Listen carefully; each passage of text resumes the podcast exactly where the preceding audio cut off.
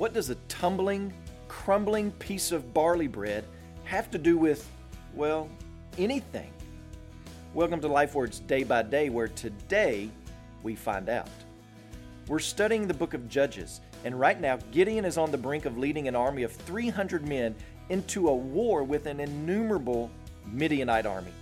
The odds do not look good. But Gideon is clothed with the Spirit of God, and God has given Gideon several reassurances of his plans, one of which will be this rolling piece of bread.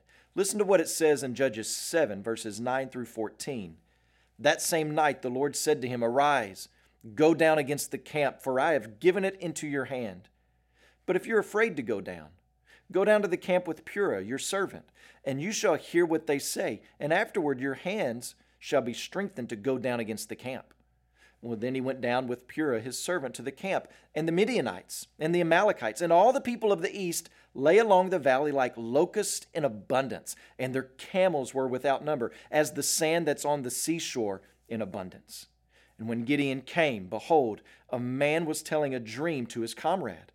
And he said, Behold, I dreamed a dream cake of barley bread tumbled into the camp of Midian and came to the tent and struck it so the tent lay flat.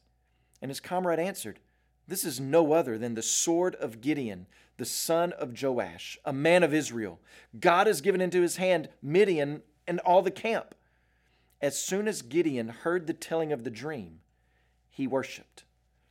So, what does a loaf of bread have to do with all of this? Well, barley bread was the food of the poorest of the poor, food for the animals. You didn't eat barley if you had wheat. And if you didn't have wheat, you ate everything else until the only option was barley bread. So the barley cake represents the poorest of the poor and the weakest of the weak. It represents the plundered, beaten down army of Gideon. And that piece of barley cake tumbled and turned into the camp, falling apart as it rolled, and rolled right up against a tent, and the tent fell down. As soon as Gideon heard the Midianite finish telling about his dream, the text says that Gideon worshiped.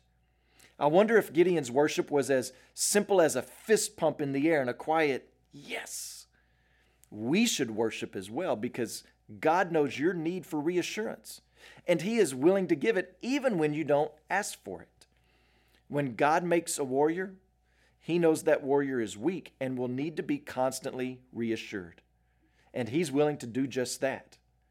And so today and together, we confess our weaknesses and doubts and rejoice over the reassurance that's given us by the resurrection of Christ, which is our greatest assurance that God gives us. And we rise up in action and we say, My Lord and my God. Because when Jesus' body was broken and his blood was spilled, the enemy was overcome. The gospel is the greatest of assurances and reassurances.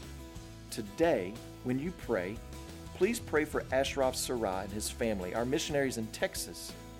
And also remember the Apache Life Word broadcast that's heard in the United States.